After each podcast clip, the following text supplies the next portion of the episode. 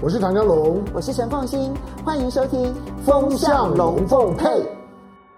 大家好，我是陈凤欣，很高兴在周末的时候呢跟大家聊聊天。今天呢是圣诞夜，希望大家呢都能够圣诞快乐、平安喜乐。今天要跟大家聊的话题呢，当然就是在这个礼拜呢，大家最熟悉的一件事情就是黑田震撼。黑田是谁呀？黑田是日本央行总裁，叫做黑田东彦。他担任日本央行总裁呢，已经快要满十年的时间了。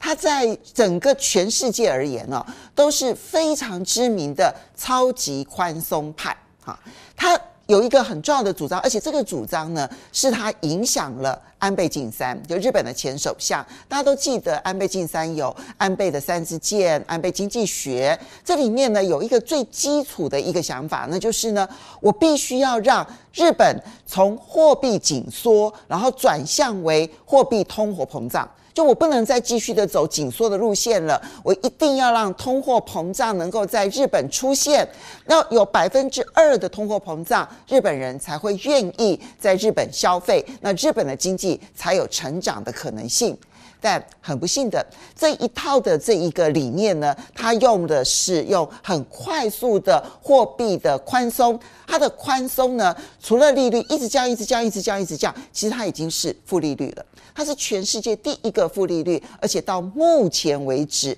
还是负利率的国家。那第二个呢，就是量化宽松，我就拼命的购债，拼命的购债，拼命的购债。我买债券进来，我就必须要付钱出去。那我这个钱一付出去，其实就等同于印钞票。所以你后来看到美国联准会，不管是降息也好啦，或者是看到他们量化宽松也好，其实都是学日本的哈。所以从日本最早开始，不管是这个呃量化宽松，或者是他们走负利率的这一条路线。他最早开始实施，希望目标是希望能够刺激日本的通货膨胀，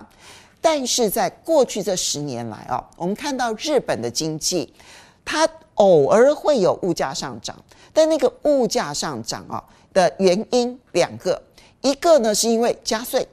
好，它加营业税，好，就是加值型营业税，好，就是我们现在其实在台湾来讲，我们的营业税类似一样的这个状况，因为加税，所以呢。这个整个所有的物价被迫拉升，因为我买东西本来付百分之五的营业税，现在变成百分之八，硬生生的就增加了三个百分点。好，那有一波的物价拉升，可是之后又停滞了，又开始进入了这个通缩。好，那第二波的这个通货膨胀就是此时此刻。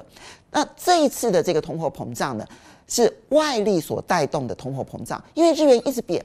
那日元贬呢，他在买海外的东西的时候就变贵了，不管买油啊、买天然气啊、买任何的海外商品，其实都变贵了。那么当他买海外进口的商品变贵了，可是日本的民众薪水没有成长，就它的通货膨胀不健康，它是由进口物价上升所带动的，而并不是我自己因为薪水增加，所以我愿意花比较多的钱出去消费所带动的物价上涨。这两个的性质差非常的多，它是外力带动的，而并不是它内在的这个消费的需求增加，或者是它的这个整个的薪水增加呢所带动的。所以。嗯，看起来到目前为止，虽然它印了大量的钞票，然后呢，把利率呢拉到了负利率，但仍旧没有办法刺激日本的经济的这个复苏，也没办法带动它的通货膨胀。所以我们会觉得日本现在物价变得好便宜，好便宜，好便宜哦。它某种程度来看的话，很多的商品是如此，因为呢，它确实物价不断不断的这样子，其实是一个通缩的一个状态。好，那现在问题关键来了。那么它会不会改变政策，就会决定日元未来会不会升值？它是一连串的。首先，它的货币政策必须要先改。那货币政策一旦改变了之后呢，它有机会日元会升值，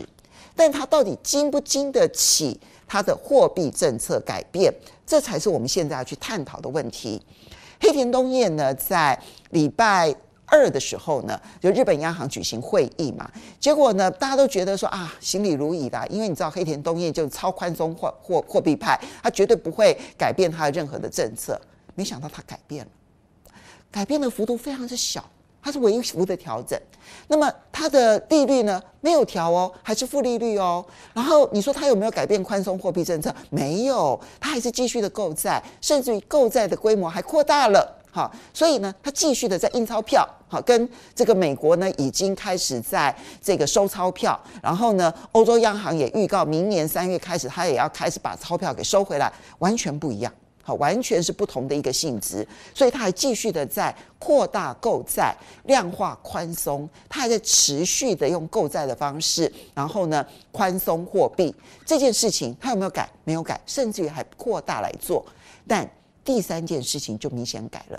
那我们看到这个报道上面叫做修改直利率曲线，哈，听起来很专业啊。其实说穿了就是呢，把十年期公债的直利率。从礼拜二之前的零加减零点二五个百分点，把它扩大为零加减零点五个百分点，所以现在的这个一年期利率是零，甚至于是负利率。但是呢，十年期呢，从零点二五可以上升到零点五，你就知道这个波动曲线稍微的拉的比较陡峭一点，这就所谓的改变了直利率曲线。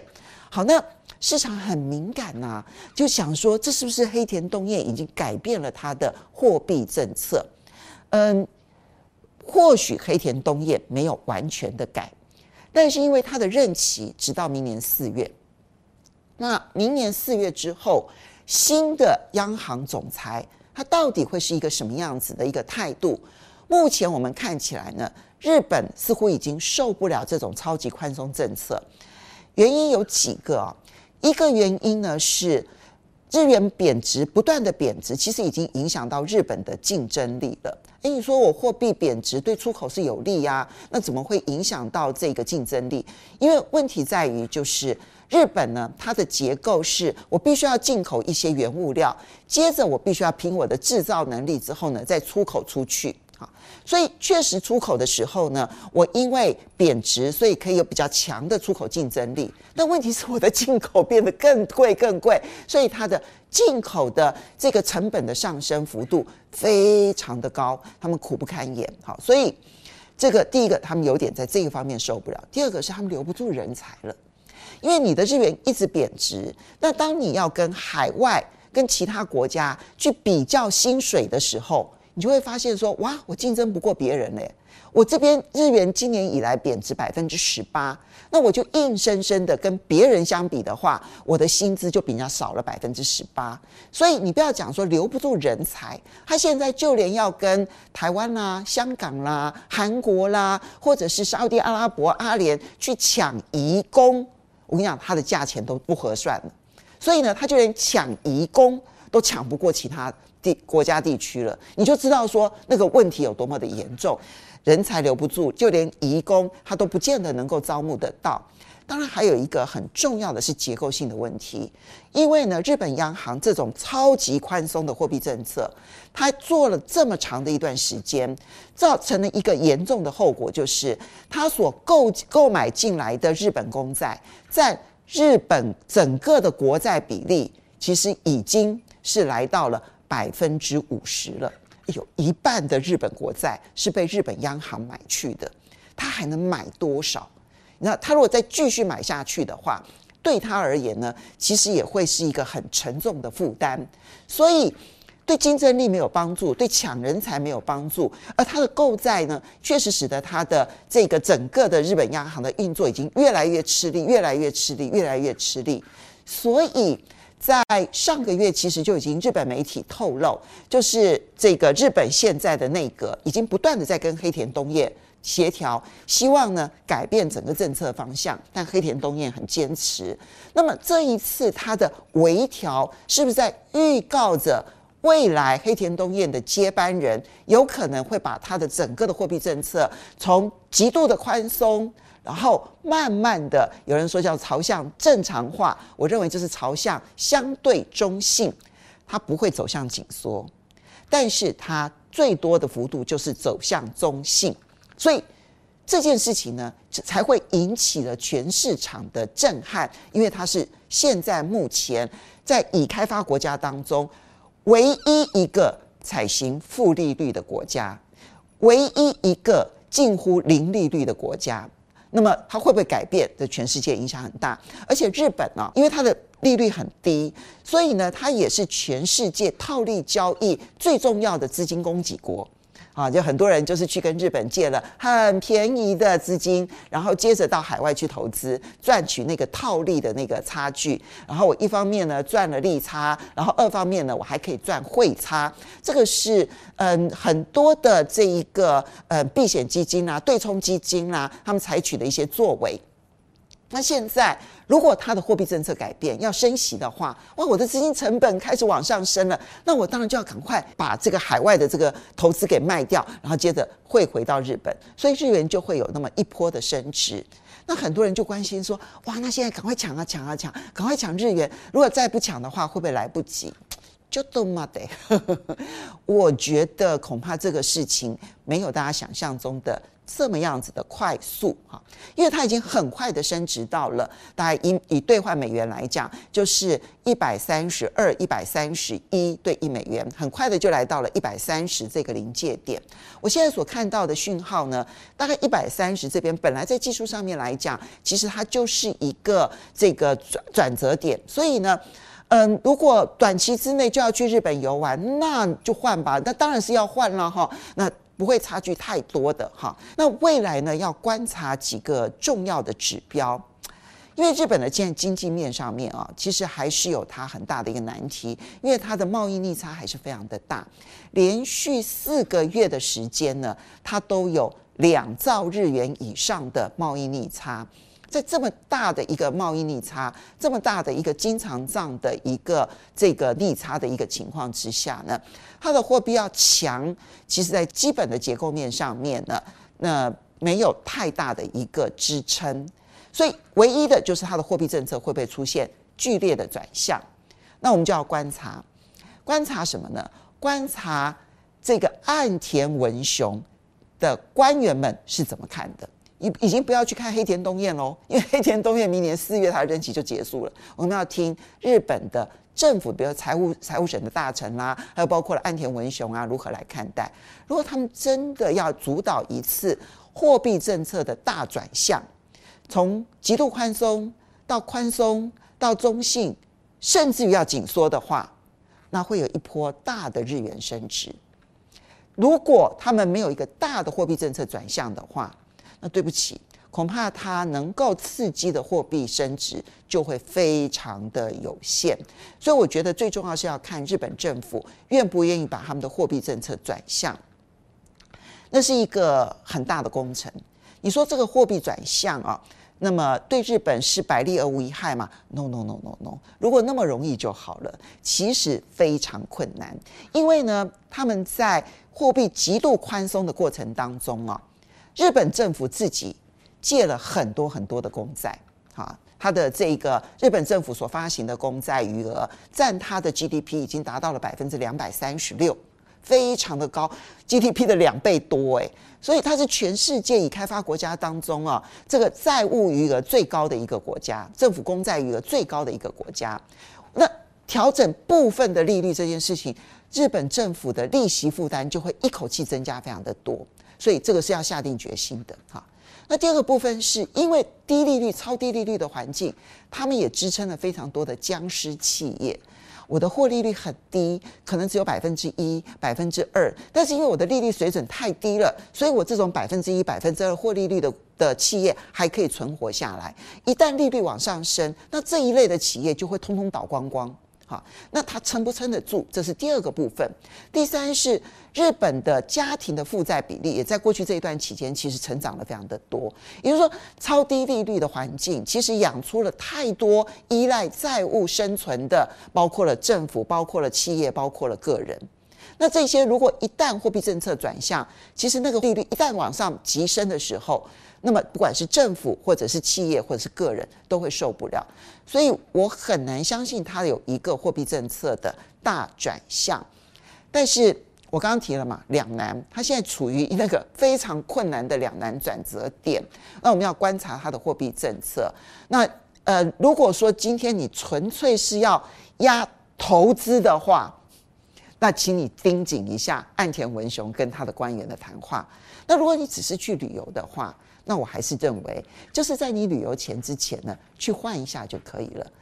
嗯，不会真的有大家想象中的那么大的差距。当然了。我们如果是以十月底到现在来看的话呢，当时如果以新台币来换的话呢，我们大概是可以换零点二三，那现在大概是零点二一，那嗯，你说是不是差很多呢？除非你是很大额，否则的话，那个数字差距是有限的。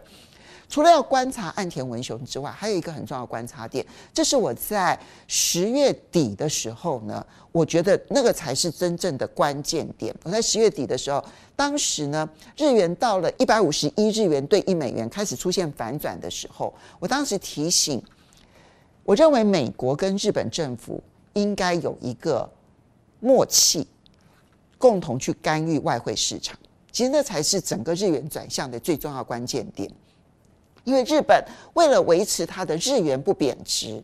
它在九月份、十月份大卖美国公债，现在的数字都已经出来了哈。那大卖美国公债，导致美国公债市场出现了流动性的问题。而美国为了要解决这个问题，显然跟日本之间是有协商的。所以外汇市场上，你看到日元到了一百五十一之后开始的这一波升值，不是因为黑田东彦哦。这一波升值，我认为是美国政府跟日本政府商量好的，所以才能够共同的干预了外汇市场之后，让日元有一波升值，让日本稍微的喘一口气。可是这件事情能不能够持续下去？我觉得美国如果它的公债流动性危机持续存在，它就持续的需要日本政府不要再卖它的公债。如果说这件事情美国真的解决了他自己的流动性问题，那我认为日本政府要单独的阻止日元贬值就变得很困难。所以这是一个大国时代，现在全世界其实正在抢资金，日本政府现在的微调其实也是希望抢资金。欧洲央行也希望能够维持资金留在欧洲，不要被人家抢走。而美国呢，它现在的这个利率不断的往上升，固然打通膨，其实抢资金也是一个很重要的考量。所以，日本的外汇市场看起来好像是日本政府的事情，但我觉得，如果你不去看美国政府的态度的话，是看不得准的。好，这是我对于黑田震撼呢所做的一个评析，分享一下我的观点。很高兴在周末的时候跟大家谈一谈这些事情。我们下个礼拜同一时间再见喽，拜拜。